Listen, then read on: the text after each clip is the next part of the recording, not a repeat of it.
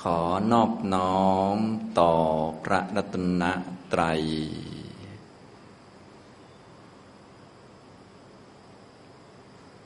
สวัสดีครับท่านผู้เข้าปฏิบัติธรรมทุกท่าน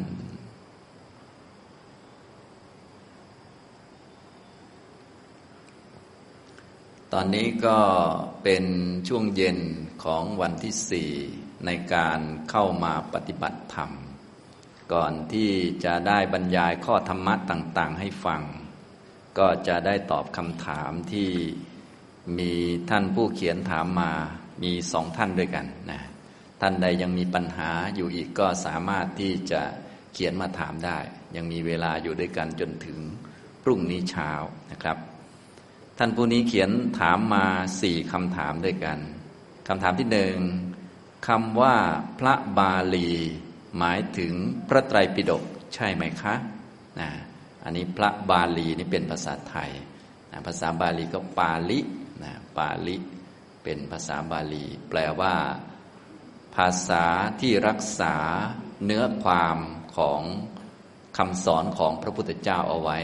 เนื้อความที่พระพุทธเจ้าทรงประกาศบอกสอนก็คือ อริยสัจสี่พระพุทธเจ้าของเรานี้ ทรงแสดงธรรมคืออริยสัจสี่ที่งามในเบื้องต้นท่ามกลางและที่สุดนะประกาศพรหมจรรย์คืออริยมรรคมีองค์แปดที่บริสุทธิ์บริบูรณ์โดยครบถ้วน อันนี้คือหลักคำสอนเนี่ยที่พระองค์ประกาศก็จะเป็นอย่างนี้นะพระองค์ก็จะบอกอยู่เสมอ บอกว่าที่พระองค์ตรัสรู้นั้นมีเยอะนะแต่ที่บอกที่สอนนี่เพียงเหมือนกับ ใบไม้ในกำมือเท่านั้นเองนะส่วนที่พระองค์รู้ก็เหมือนใบไม้บนต้นไม้ ซึ่งมีหลายต้นเหลือเกิน และใบไม้ก็เยอะ แต่ที่สอนก็คือใบไม้ในกำมือ เพราะว่ามันเป็นไปเพื่อประโยชน์อย่างสูงสุดก็คือเป็นไปเพื่อความไม่เกิดของทุกข์ได้ เพื่อความไม่เกิดของกิเลสได้ เป็นจุดเริ่มต้นของการประพฤติพรหมจรรย์ คือ การเจริญอริยมรรคนะจนถึงเป็นไปเพื่อตรัสรู้เป็นไปเพื่อพระนิพพาน สิ่งที่พระองค์ทรงแสดงก็คืออริยสัจสี่นั่นเอง อันนี้หลายท่านก็คงได้ยินอยู่บ่อยๆนะ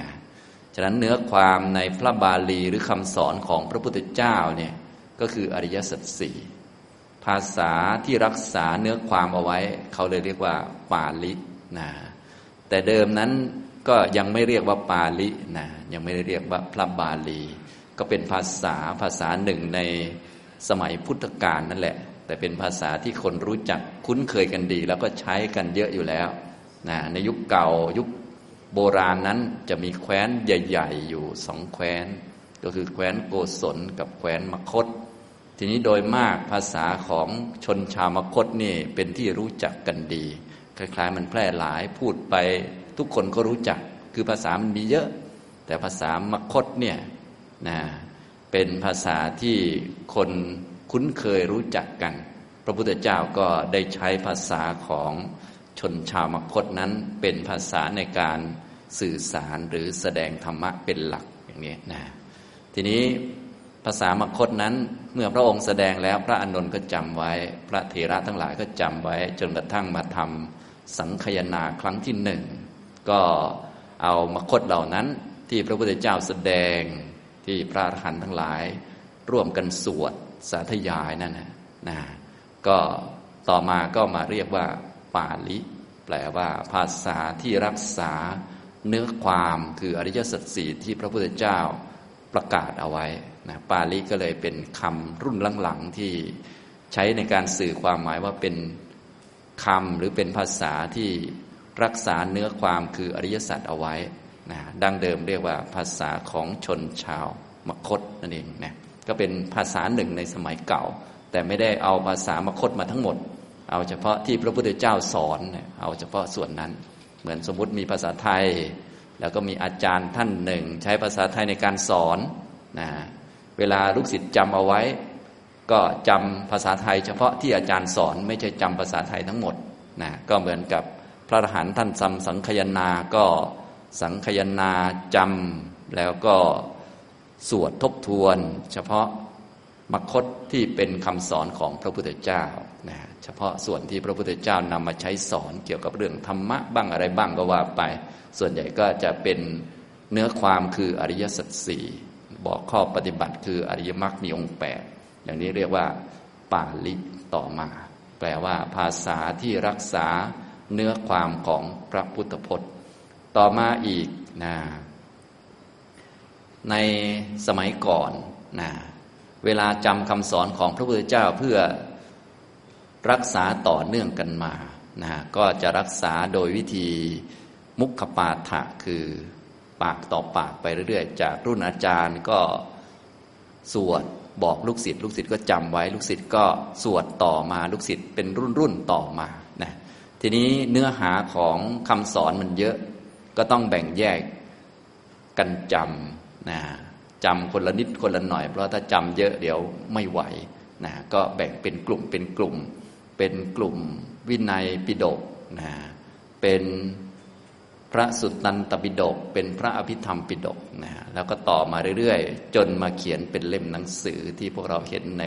ยุคปัจจุบันที่เรียกเป็นพระไตรปิฎกเป็นเล่มเป็นเล่ม นะฉะนั้นถ้าพูดอย่างนี้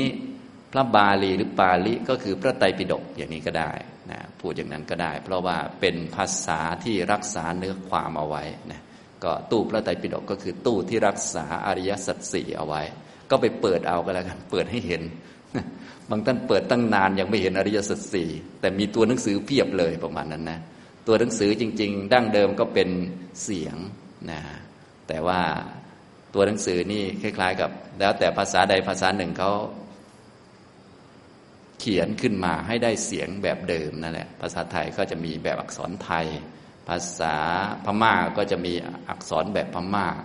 นะมีลังกา ก็จะมี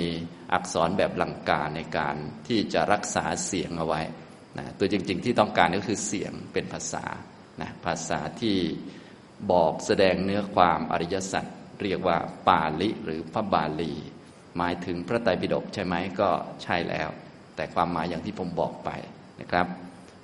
ข้อที่สองเวลากายปวดให้กำหนดว่าเวทนาปวด ถ้าเห็นว่าเราปวดก็ให้กำหนดว่าเราคือทิฏฐิใช่ไหมคะ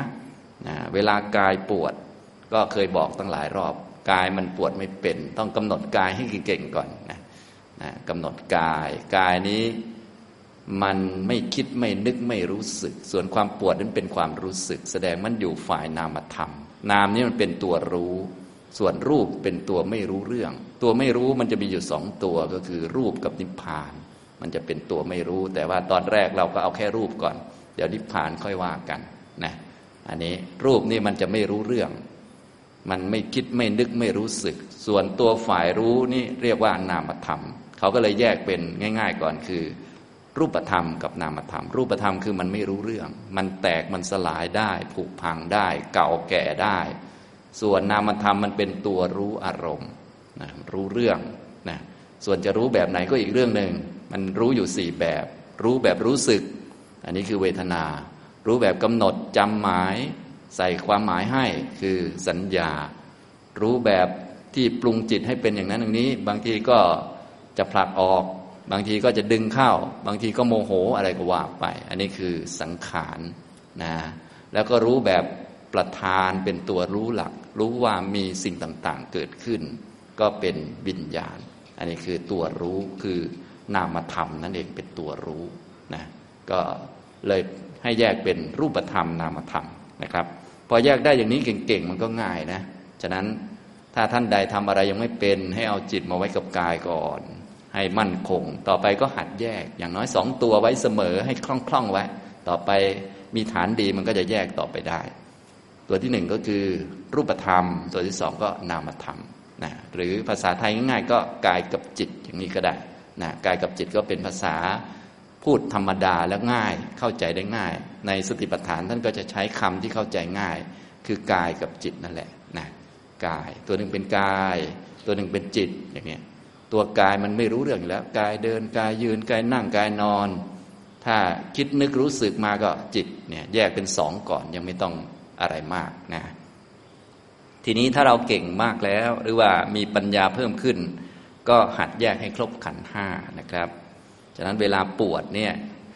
ให้กำหนดหรือว่าให้รู้ว่า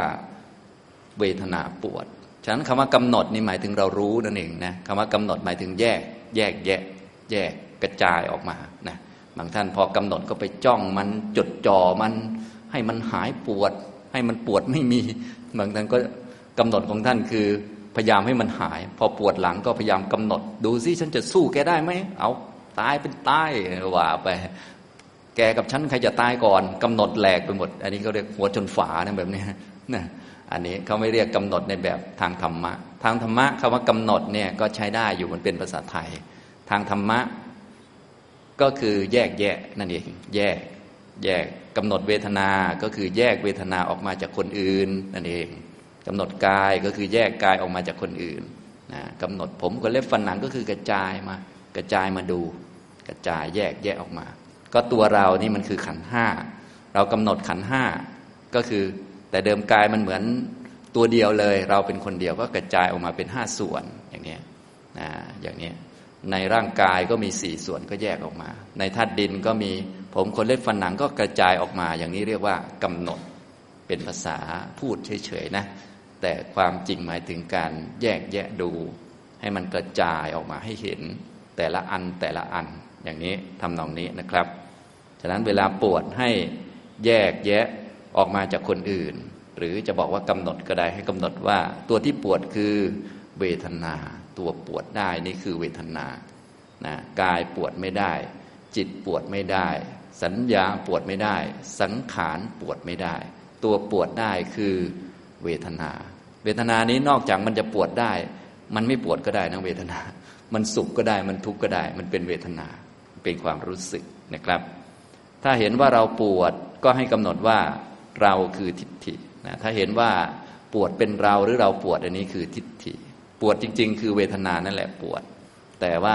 ความเห็นว่าเราปวดเนี่ยความยึดว่าเราปวดนี่คือทิฏฐิ อย่างนี้พอเข้าใจไหมครับโอ้ยเราปวดเหลือเกิน อันนี้คือทิฏฐินะเราต้องหัดกำหนดรู้จักตั้งแต่ต้นก่อนว่า ไอ้ปวดมันคือเวทนา เห็นว่าเราปวดคือทิฏฐิ อันนี้ก็มีสองตัวแล้วนะอย่างนี้ฉะนั้นท่านไหนรู้สึกว่ามีเราขึ้นมาก็ให้รู้ว่าอ๋อมันมีตัวเพิ่มมาแล้ว ตัวเพิ่มมา ความเห็นว่าเราปวดนี่คือทิฏฐิตัวปวดคือเวทนาปวดนะอย่างนี้ตัวนั่งอยู่ก็กายนะตัวขาตัวแขนไม่รู้จักปวดเป็นกาย ตัวปวดคือเวทนา เราปวดคือทิฏฐิ อันนี้มีหลายตัวเห็นไหมเท่าที่แยกแยะได้ รวมๆแล้วอยู่ในขันห้านะกี่ขันก็ได้ อย่างนี้ทำนองนี้นะครับ ให้หัดประกอบหรือว่าสงเคราะห์ จัดลงเป็นขันห้าเสมอ ก็เหมือนมีอยู่ห้าตะกร้าเนาะมีอะไรเกิดขึ้นก็จับลงในตะกร้าใดตะกร้าหนึ่งตะกร้าที่หนึ่งคือรูปขันตะกร้าที่สองคือเวทนาขันสามคือสัญญาขันสี่สังขารขันห้าวิญญาณขันอะไรเกิดขึ้นในกายในใจก็จับลงในตะกร้าเหล่านั้นให้ถูกพอเข้าใจไหมครับ แรก ๆ ก็อาจจะช้านิดนึง แต่ถ้าเราทำบ่อยๆต่อไป โอ้ สบายเลยนะพอคิดนึกขึ้นมาปุ๊บอ๋อสังขาร สังขารมันคิดง่วงขึ้นมาก็สังขารมันง่วงนะเราจะเรียกชื่ออะไรก็ได้ มันก็เป็นสังขารนะพอเข้าใจไหมครับอย่างนี้ ก็ค่อย ๆทำไปเนาะพอทำบ่อย ๆ มันก็จะคล่องแหละ ก็จะรู้จักว่า โอ้ เพราะอาศัยขันต่าง ๆ มารวมกันนั่นแหละคำว่าเราก็เลยมีขึ้นนะถ้ายึดว่าเป็นเราก็เป็นทิฏฐิก็เป็นสังขารขันจัดอยู่ในตะกร้าสังขารขันอย่างนี้นะครับ แบบนี้เรียกว่ากำหนดนะ ข้อที่สามเวลายุงเกาะและกำลังดูดเลือด ดูดเลือดเรา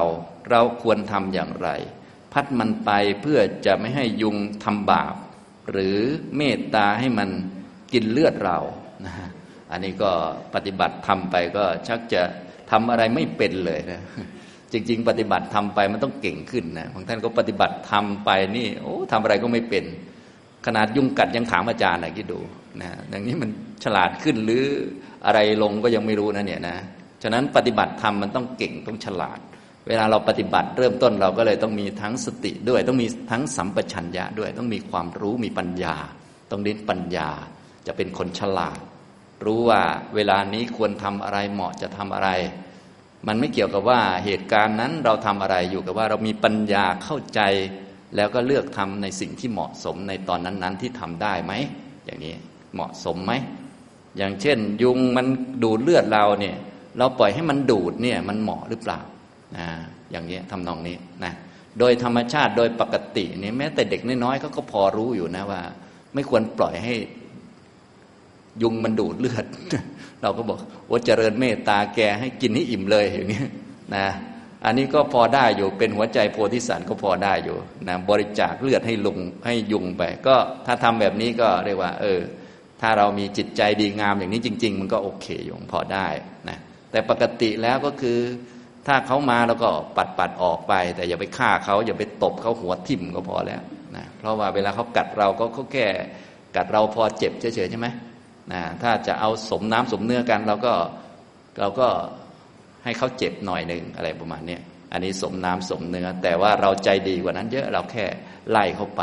นะหรือว่ามียากันยุงก็ฉีดไป อย่างนี้เป็นต้นนะแต่ว่า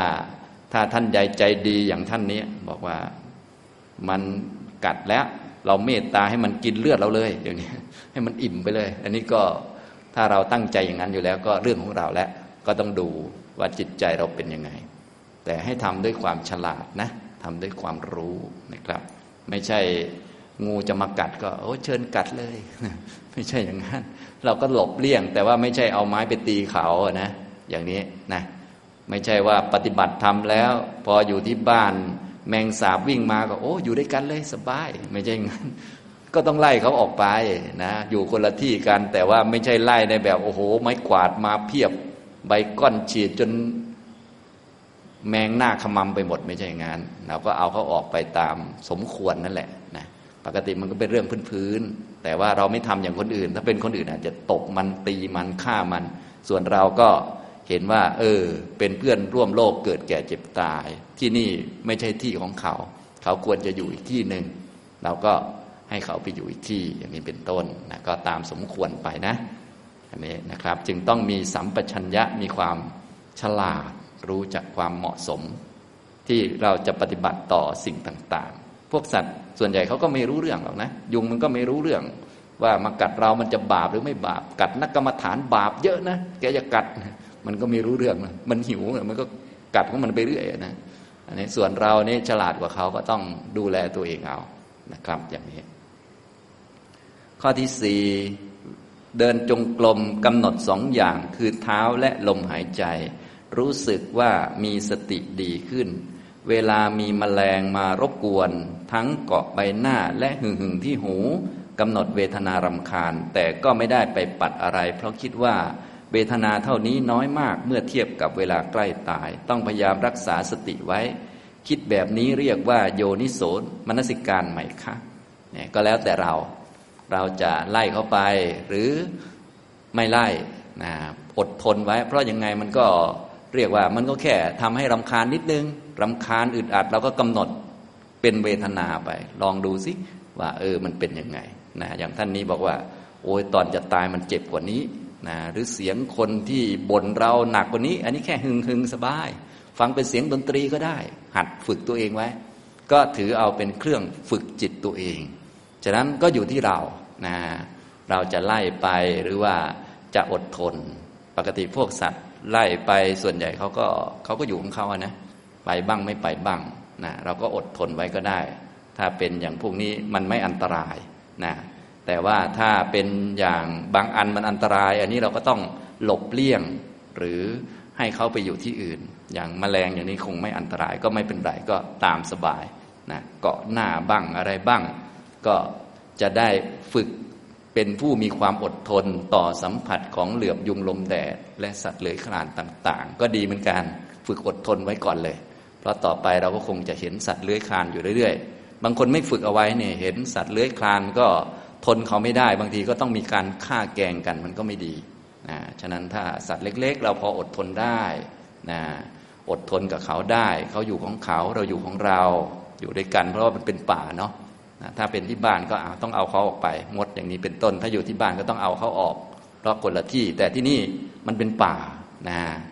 มดก็อยู่ของเขาเราก็อยู่ของเราก็ต้องเดินแบบระวังระวัง หรือมแมลงเนี่ยอย่างท่านเรื่องนี้มแมลงอย่างนี้ก็จะได้ฝึกอดทน นะที่จะไม่รำคาญเขา หรือมีความรำคาญเขา เราก็ฝึกกำหนดรู้ความรำคาญไม่เกี่ยวกับเขา ที่รำคาญเพราะอะไรครับ เพราะรำคาญมันเกิดนะเกิดแล้วเที่ยงไหมไม่เที่ยงนะอย่างนี้ที่อึดอัดเพราะอะไรครับ เพราะเวทนาเกิดแค่นี้เองนะ ก็กำหนดดูฝึกตัวเองไปด้วยเลย อย่างนี้นะได้หมดเลยนะดังนั้นในป่านี้มีที่ให้เราฝึกเยอะแยะเลยนะครับ โดยเฉพาะเกี่ยวกับเรื่อง สัตว์ต่างๆนะท่านนี้ก็มีทั้งยุงก็มานะเนี่ยนะยุงรู้สึกท่านนี้จะใจดีหน่อย เมตตาให้มันดูดเลือดอันนี้ แล้วก็มแมลงเกาะหน้าหรือหึงหึงที่หูก็กำหนดเวทนานะไม่ได้ไปปัดอะไร เพราะท่านคิดว่าอย่างนี้ความคิดก็ดีเหมือนกันก็เป็นทำนองโยนิโสมนสิการคือฝึกตัวเองไว้ก่อนเลย เพราะยังไงเวทนาต้องมีอยู่แล้ว แค่นี้เวทนาอึดอัดแค่นี้มันเล็กน้อย เดี๋ยวไปอยู่ในเตียงมรณะกลิ้งไม่ได้ พลิกตัวไม่ได้มันก็ยิ่งอึดอัดกว่านี้อีกฉะนั้นถ้าเราหัดกำหนดตั้งแต่ตอนนี้ พออึดอัดอีกทีนึงอ้าวเราก็พอรู้จักแล้วอย่างนี้ทำตรงนี้นะครับ นี่ท่านที่หนึ่งต่อไปท่านที่สองที่ว่าพระพุทธเจ้ามีฤทธินั้นหมายถึงอย่างไรฤทธิ์ของพระพุทธเจ้าเกิดจากการปฏิบัติหรือฝึกฝนอะไร มีความเกี่ยวข้องกับเรื่องราวที่อาจารย์ สอนมาหลายวันนี้ตรงไหนบ้างที่อาจารย์จะกรุณาถ่ายทอดได้ พระพุทธเจ้ามีฤทธิ์นี่เยอะเหลือเกินนะและฤทธิ์ทั้งหมดเนี่ยมันเป็นผลที่เกิดจากการปฏิบัติการฝึกฝนการบำเพ็ญบารมีของพระพุทธเจ้านั่นแหละนะทุกสิ่งทุกอย่างที่เกิดเนี่ยเกิดจากเหตุ พระพุทธเจ้านี่ผลที่ออกมาก็โอ้โหสุดยอด เป็นยอดมนุษย์ยอดคนนะเป็นสุดยอดเป็นอนุตตรโรเลยเป็นสุดยอดทุกเรื่องเลยนะ ก็เพราะพระองค์ทำเหตุสุดยอดเลยทำเหตุอย่างไรเราก็ไปอ่านในชาดกต่างๆเนี่ยบำเพ็ญบารมีมาสี่อสงไขยกับหนึ่งแสนกับนะในพระไตรปิฎกก็บันทึกไว้เป็นเรื่องพระเจ้าห้าร้อยชาติอย่างนี้นะแต่จริง ๆบำเพ็ญเยอะกว่านั้นมากนะนั่นแหละเหตุที่พระองค์ทำเวลาพระองค์ทำเหตุอย่างนั้นโอ้โหทำเหตุยิ่งใหญ่มาก ฉะนั้นพอผลที่ออกมาก็ผลก็ใหญ่อย่างที่เราได้ เรียนในพุทธประวัติต่าง ๆ ตั้งแต่เกิดมาแล้ว พอเกิดมาปุ๊บก็เดินได้เจ็ดเก้าอย่างนี้พวกเทวดาก็มาแวดล้อม เป็นเด็กน้อยนิดเดียว เทวดาก็ยอมแล้ว กราบแล้วนะอย่างนี้ทำนองนี้นะอย่างพวกเรานี้โตแล้วเทวดายังไม่เหลียวเลยนะพระพุทธเจ้าเกิดวันเดียว เทวดาก็ยอมแล้วนะถึงขนาดชี้นิ้วได้ว่าเราใหญ่ที่สุดแล้วนะเทวดายอมเลยประมาณนั้นเพราะว่า บำเพ็ญบารมีมา อย่างนี้ทำตรงนี้นะนี่แค่เป็นโพธิสัตว์หนึ่งเหนือเทวดาเยอะ ทีนี้ยิ่งเป็นพระพุทธเจ้าก็ยิ่งเหนือกว่านั้นมาก อย่างนี้ทำตรงนี้นะครับ อันนี้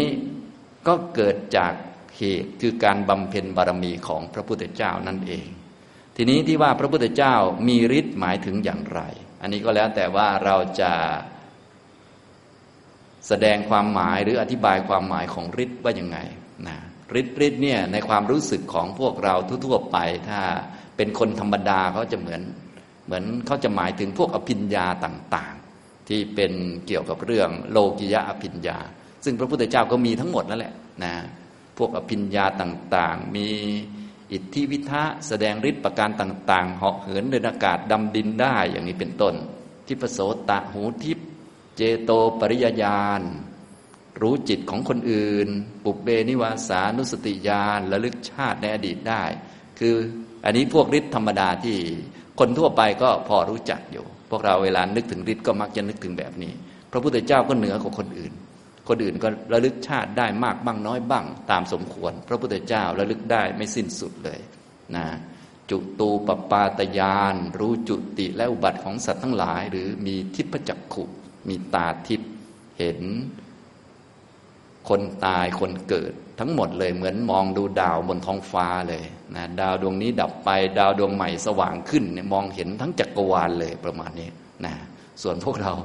มองเรื่องตัวเองยังไม่เจอเลยนะญาติพี่น้องยังต้องไปแอบถามคนอื่นว่าตายแล้วเป็นไหนอยู่เลย ส่วนพระพุทธเจ้านั่งมองในรู้ทั้งหมดเลยนะทั้งครอบจักรวาลเลย อันนี้คือแบบอภิญญาหรือฤทธิ์ที่พวกเราเวลาฟังเรื่องฤทธิ์เนี่ยมักจะหมายถึงแบบนี้นะ แต่บางทีฤทธิ์บางทีเราก็ใช้คู่กับคำว่าปฏิหารอิทธิปฏิหารต่างๆ ก็จะมีหลายอย่างเหมือนกันนะมีหลายอย่าง ถ้าเป็นปฏิหารตามคำสอนของพระพุทธเจ้าเนี่ยนะก็หลักๆก็จะมีอยู่สามประการคำว่าปฏิหารหมายถึงสิ่งที่มันสามารถทำลายฝ่ายตรงข้ามหรือเครื่องขัดขวาง แล้วก็ชนะฝ่ายตรงข้ามได้นะทำให้ทำงานนั้นๆสำเร็จได้นะ ปาฏิหารก็จะมีอยู่สามประการด้วยกันนะก็อันที่หนึ่งเขาเรียกว่า อิทธิปาฏิหารอันนี้ก็แบบเมื่อกี้เลย ก็มีฤทธิ์ประการต่างๆ ก็สามารถทำลายฝ่ายตรงข้ามทำให้ทำงานของตัวเองได้ อย่างเช่น คนมีฤทธิ์สามารถเดินข้ามกำแพงต่างๆ ได้ ข้ามประตูหน้าต่างต่างๆ ออกไปได้ อย่างเดินไปไม่ต้องเปิดประตูก็ได้เขาก็มีฤทธิ์นะอย่างพวกเราไม่ได้ต้องเปิดประตูเอา ประตูก็เป็นเครื่องขัดขวาง แต่เขามีฤทธิ์เนี่ยเครื่องขวางเขาไม่ได้เขาเดินข้ามไปเลยอย่างนี้เป็นต้นนะบางคนเขาก็เดินบนน้ำได้เลยนะเครื่องขัดขวางก็ทำอะไรเขาไม่ได้ เขาเลยเรียกว่ามีปาฏิหาริย์แบบอิทธิฤทธิ์นะแบบอิทธิปาฏิหาริย์ส่วนพวกเราเดินบนน้ำไม่ได้นะเดินปั๊บก็หล่นตุ๊บเลยนะจมจุ๋มไปเลยนะอย่างนี้ทำนองนี้นะครับ นี่อิทธิปาฏิหาริย์อันที่สองคืออาเทศนาปาฏิหาริย์หมายถึง ดักจิตรู้จิตคนอื่นได้ รู้ว่าเนี่ยตอนนี้จิตเขาเป็นยังไงเขาคิดอะไรอยู่นะรู้จิตคนอื่นนะอันนี้เรียกว่าอาเทศนาปาฏิหาร อีกอย่างหนึ่งคืออนุสาสนีปาฏิหาร คือคำสอนพระพุทธเจ้านี้มีคำสอนที่เป็นปาฏิหารก็คือ ใครเอาคำสอนไปปฏิบัติแล้วเนี่ยสามารถที่จะขัดเกลากิเลสละกิเลสได้ ชนะกิเลสได้ ชนะอุปสรรคต่าง ๆ ได้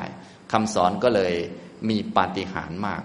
ชนะข้าศึกได้ข้าศึกคือพวกกิเลสนะคือความทุกข์ต่างๆ อย่างนี้พอคำสอนไปปฏิบัติก็ชนะข้าศึกได้ ชนะกิเลสชนะความทุกข์ได้คำสอนก็เลยเรียกว่า อนุสาสนีปาฏิหาริย์ในบรรดาปาฏิหาริย์สามประการเนี่ยทั้งอิทธิปาฏิหาริย์อาเทศนาปาฏิหาริย์อนุสาสนีปาฏิหาริย์เนี่ยพระพุทธเจ้ายกย่อง อนุสาสนีปาฏิหาริย์มาก และพระองค์ก็สอนธรรมะเยอะ แต่ถามว่าพระพุทธเจ้าใช้ฤทธิ์บ้างไหม มีเหมือนกัน ดักจิตคนรู้จิตคนไหม รู้เหมือนกัน แต่ว่าพระองค์เน้นที่อนุสาสนีปฏิหาร คือคำสอนนั่นเอง ทุกวันนี้พวกเราก็ตามปฏิหารอันนี้อยู่คือ อนุสาสนีปฏิหาร คือคำสอนนั้นมีปฏิหารสามารถกำจัดข้าศึกได้ เรามีข้าศึกอะไรบ้างเนี่ยง่วงนอนอย่างนี้ เอาวิริยะไปทำก็จะชนะความง่วงได้ เป็นไงชนะบ้างไหมครับ เอาความเพียรไปทำนะก็จะชนะ ความง่วงเหงาหอนอนหรือความขี้เกียจได้นะหัวแข็ง หัวกระด้างนะไม่ยอมฟังใคร เอาความเคารพไปทำกราบพระบ่อยๆนะก็ชนะความหัวแข็งได้ อย่างนี้พอเข้าใจไหมก็ไปฝึกได้หมดเลย เป็นอนุสาสนีปฏิหารเอาคำสอนนี่ไปทำ นิวรณ์ห้าเนี่ยนะเราก็ไปทำให้ได้ชั้นหนึ่งได้กันบ้างหรือยังเนี่ยนะพอได้ชั้นหนึ่งปุ๊บนิวรณ์ห้าก็ไม่เกิดเลย อย่างนี้ทำนองนี้นะฆ่ามันได้ หรือข่มมันได้เลยอย่างนี้นะเป็นชั้นเป็นชั้นไปเห็นไหมเนี่ยเป็นคำสอนที่มีปาฏิหาริย์ถ้าสูงสุดก็ไปเจริญมรรคเห็นนิพพานไล่ไปอย่างที่บอกไปแล้วพระองค์ก็จะเน้นเรื่องปาฏิหาริย์อย่างนี้นี่นะถ้าฤทธิ์มาคู่กับเรื่องปาฏิหาริย์ก็จะเป็นประมาณนี้ หรือเราจะพูดถึงความพิเศษของพระพุทธเจ้าที่มีญาณพิเศษ มีพุทธญาณหกประการ หรืออาสาธารณญาณหกประการ ที่คนอื่นๆไม่มีก็ได้ จะมีอยู่หกอย่างที่พระพุทธเจ้ามีสาวกไม่มีนะยานที่สาวกมีพระพุทธเจ้าก็มีหมดนะฤทธิ์ที่สาวกมีพระพุทธเจ้าก็มีหมด แต่ว่ามีบางยานที่สาวกไม่มี ฤทธิ์บางประการสาวกทำไม่ได้ มีแต่พระพุทธเจ้าที่ทำได้ เขาเรียกว่าพุทธญาณมีอยู่หกอย่าง อย่างที่หนึ่งก็คือ อินทริยะปรโรปริยัตยานก็คือญาณที่รู้ความแก่และอ่อนของอินทรีย์ของสัตว์ทั้งหลายนะพระพุทธเจ้ามองจะจะรู้คนว่าคนนี้อินทรีย์อ่อนหรืออินทรีย์แก่ อินทรีย์ก็คืออินทรีย์ห้านะคนนี้อินทรีย์อ่อนหรือแก่ อินทรีย์นี้จะเป็นตัวบ่งชี้ว่า มีโอกาสบรรลุธรรมนั่นเอง บางคนมีอินทรีย์อ่อนก็บรรลุได้ช้า บางคนอินทรีย์แก่กล้าก็บรรลุไวนะทุกท่านอยากเช็คตัวเองว่า มีโอกาสบรรลุไหมก็เช็คอินทรีย์ห้าสัตทินทรีย์นะมีศรัทธาเชื่อปัญญาตรัสรู้ของพระพุทธเจ้าที่เป็นแบบอินทรีย์ อินทรีย์คือมันเป็นใหญ่ สามารถทับฝ่ายตรงข้ามได้ ถ้าใครมาพูดที่เป็นของขลังศักดิ์สิทธิ์หรือพูดไม่เหมือนพระพุทธเจ้า เราสามารถที่จะทับมันได้ พวกนั้นเป็นเหมือนมด แต่คำของพระพุทธเจ้าเป็นช้างทับได้นะอย่างนี้ไม่ใช่สวดคำของพระพุทธเจ้าอยู่ดีๆ พอเขาบอกของขลังอยู่ตรงนี้กราบเลย อย่างนี้ไม่ได้อย่างนั้นนะยังไม่เป็นอินทรีย์ วิริยินทรีย์อย่างนี้ก็ความเพียร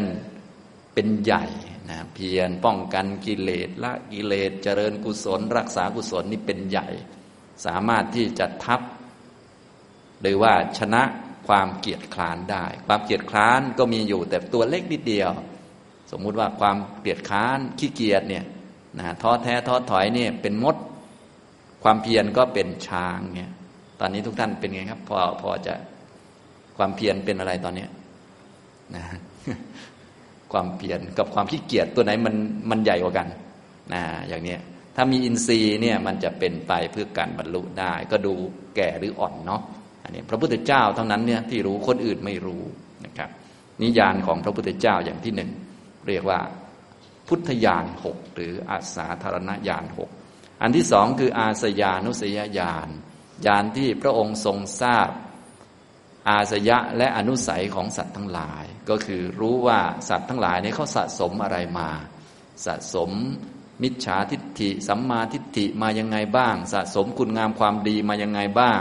มีอนุสัยยังไงอยู่ในใจของเขาบ้าง สามารถที่จะ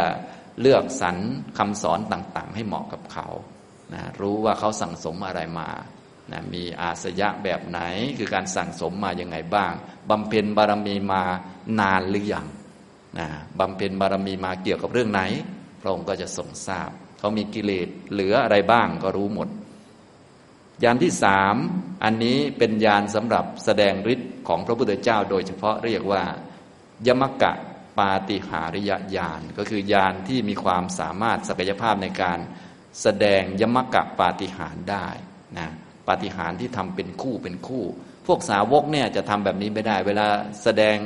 ปาฏิหารจะแสดงได้ทีละหนึ่งทีละหนึ่งอย่างนะจะแสดงเป็นคู่กันไม่ได้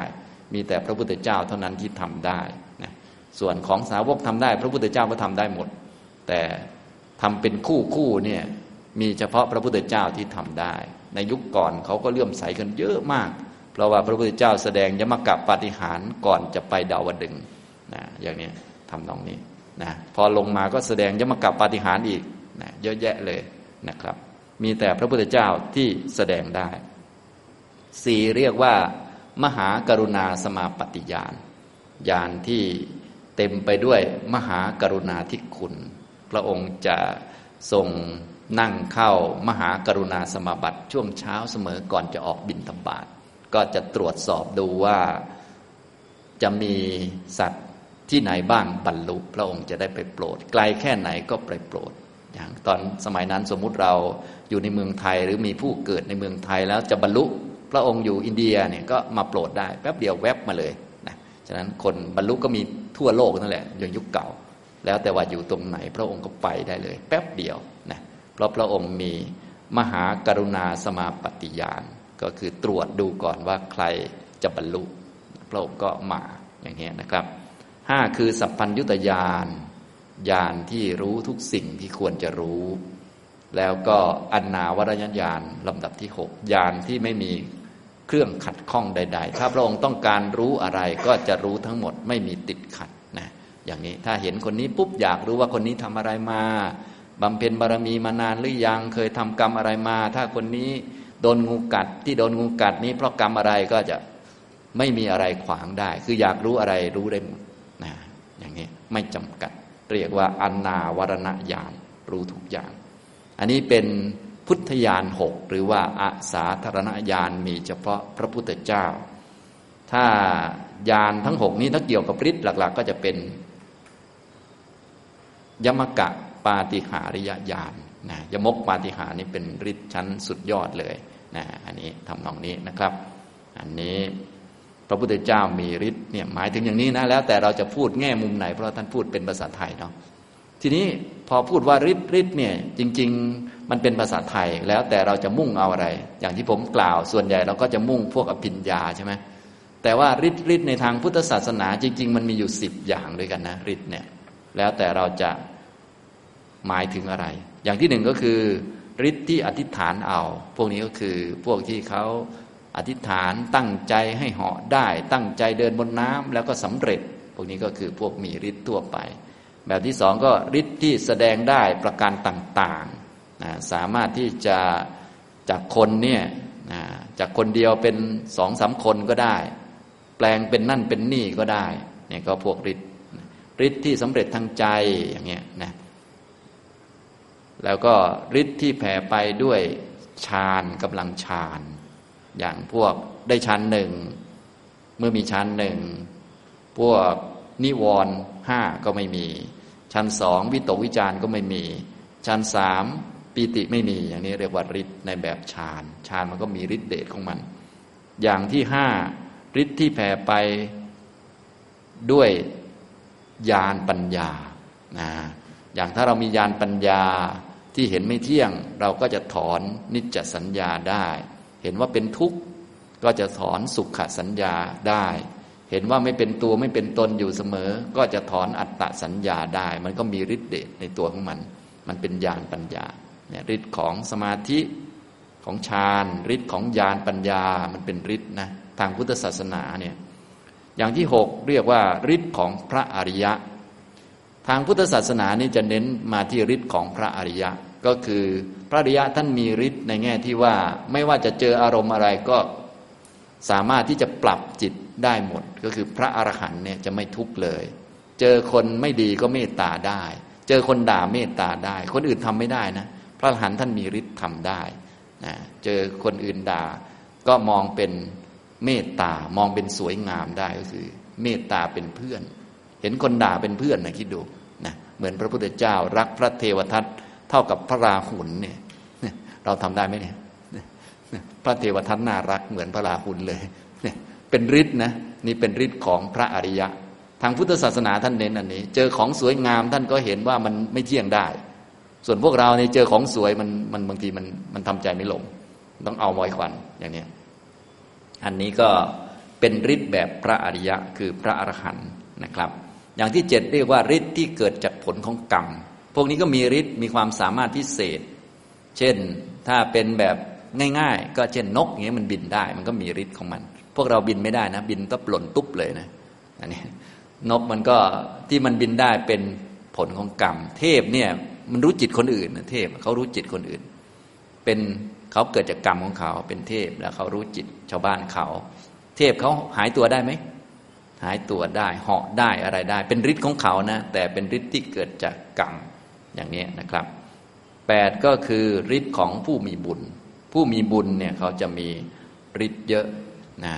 อย่างนี้พวกพระเจ้าจักรพรรดิหรือเศรษฐีต่างๆ ที่เขามีบุญมาก ๆ เขาจะมีฤทธิ์พระเจ้าจักรพรรดิเนี่ยเขาสามารถไปที่นั่นที่นี่ได้ไปเทวดาก็ได้ยึดเมืองเทวดาก็ได้ เขามีฤทธิ์มีจักแก้วนะ มีอาวุธพิเศษต่าง ๆ นานา อันนี้ฤทธิ์ที่เกิดจากบุญ ถ้าในสมัยพุทธกาลก็มีเยอะ บางคนมีบุญเยอะเนี่ยจับพวกก้อนหิน จับพวกที่ไถเป็นทองเงี้ยทำนองเนี้ยนะจับอะไรก็เป็นเงินเป็นทอง เหมือนยุคนี้ซื้อหุ้นหุ้นเขียวเพียบเลยประมาณนั้นพวกมีบุญนะครับทำนองนี้นะเก้าก็คือฤทธิ์ที่สำเร็จจากพวกวิชา พวกนี้พวกวิทยาธรทั้งหลายเนี่ย พวกดาบทต่างๆ ที่เขาเป็นวิทยาธรเนี่ยเขาจะมีวิชา มีบทสวดต่างๆทำให้เขาเหาะได้ทำให้เขาทำนั่นทำนี่พิเศษได้เป็นฤทธิ์ชนิดหนึ่ง แล้วก็ฤทธิ์อย่างที่สิบก็คือฤทธิ์หรือว่าความสำเร็จที่เกิดจากการทำให้ตรงกับเหตุปัจจัยที่จะได้เรื่องนั้นๆ ก็เป็นฤทธิ์นะอย่างเช่นเรา เจริญเมตตามันก็จะมีฤทธิ์ละโทสะได้ มันตรงเรื่องทำแล้วตรงเรื่องมันก็จะละฝ่ายตรงข้ามได้ เขาเรียกว่าฤทธิ์นะอย่างนี้เราทุกท่านก็มีฤทธิ์เดชเรียนหนังสือจบเยอะแยะไปหมด ก็ทำตามเงื่อนไขตามเหตุตามปัจจัยทำก็สอบได้ 75%ก็มีฤทธิ์จนได้กระดาษมาหนึ่งใบนะอย่างนี้นะครับ อันนี้ความหมายของฤทธิ์นะแปลว่าความสำเร็จ แปลว่าสิ่งที่ยิ่งใหญ่ ทำผลทำความสำเร็จต่างๆ ให้เกิดขึ้นได้นะ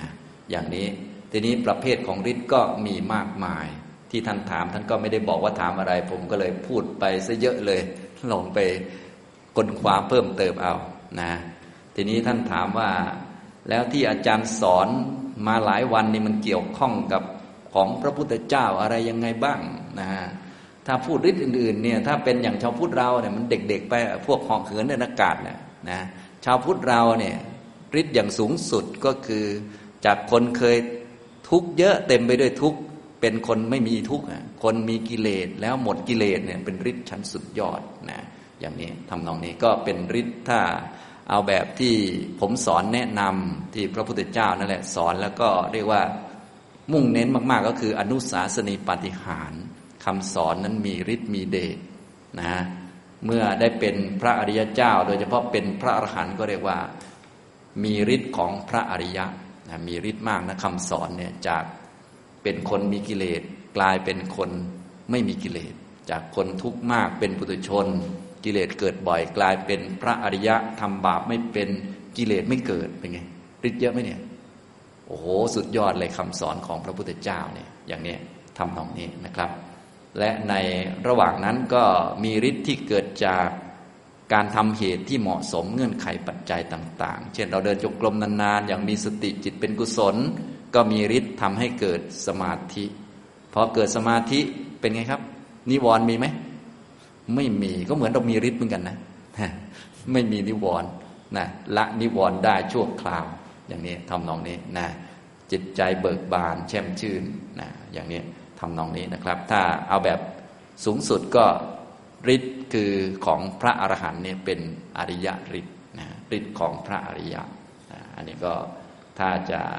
ให้แบบว่าอย่างที่ผมสอนมาหลายวันเนี่ยนะจะเน้นอันไหน ซึ่งทุกอันมันก็เป็นของพระพุทธเจ้าหมดนะ และพระพุทธเจ้าก็มีทุกอันอยู่แล้วนะก็เน้นอันนี้คือเน้นคำสอนเนี่ยมีปาฏิหาริย์เรียกว่าอนุสาสนีปาฏิหาริย ทำให้เกิดฤทธิ์ประการต่างๆ มากมายเลยนะอย่างนี้ถ้าทำตามเหตุตามปัจจัยสิ่งต่างๆ ที่ไม่เคยเกิดมันก็จะเกิดสำเร็จ เช่น มีสติต่อเนื่อง จิตเป็นกุศลก็ได้ฤทธิ์อันหนึ่งขึ้นมาสำเร็จขึ้นมาคือสมาธิ ถ้าแยกรูปแยกนามได้เห็นอนิจจังทุกขังอนัตตา รู้จักกำหนด รูปนามขันห้าไม่เที่ยงเป็นทุกข์ไม่เป็นตัวตน อันนี้ก็มีวิปัสสนา มีฤทธิ์สามารถที่จะถอนพวกความเห็นผิดต่างๆออกไปได้นะแต่เดิมเคยยึดถือตัวตนเนี่ยก็ถอนออกไปได้อย่างนี้เป็นต้น จนถึงมีมรรคต่างๆเนี่ยก็ฤทธิ์ก็เยอะแยะมากมายอย่างนี้นะครับ อันนี้ก็ที่ผมได้บรรยายก็เน้นตรงนี้นะ มีความเกี่ยวข้องกับเรื่องที่ผมบรรยายมาก็จะเน้นมาที่ อนุสาสนีปาฏิหารเป็นหลัก มีฤทธิ์ทำให้เป็นพระอริยเจ้าทำให้ได้สมาธิทำให้ได้ญาณสมาธิเขาก็มีฤทธิ์ของเขากำจัดอุปสรรคได้ เป็นชั้นเป็นชั้นไป จนถ้าอย่างได้ชั้นสี่เนี่ยทำให้ไม่มีลมหายใจได้ ลองคิดดูมีฤทธิ์เดชขนาดไหน คนธรรมดาทำไม่ได้นะ แต่คนได้ชั้นสี่เนี่ยไม่ต้องใช้ลมหายใจอยู่ได้เฉยคิดดู อยากได้ฤทธิ์นี้ไหมครับ ก็ทำได้เช่นกันนะ ก็ทำชั้นสี่ทำได้ไหมเนี่ยทำได้อาศัยความเพียรประกอบเอา บางท่านก็สายหน้าอย่างเดียวตลอด อย่าเพิ่งสายหน้าต้องพงกหน้าไว้ก่อนได้ได้ แต่ไม่ใช่ได้วันนี้นะ แต่จะได้วันหน้า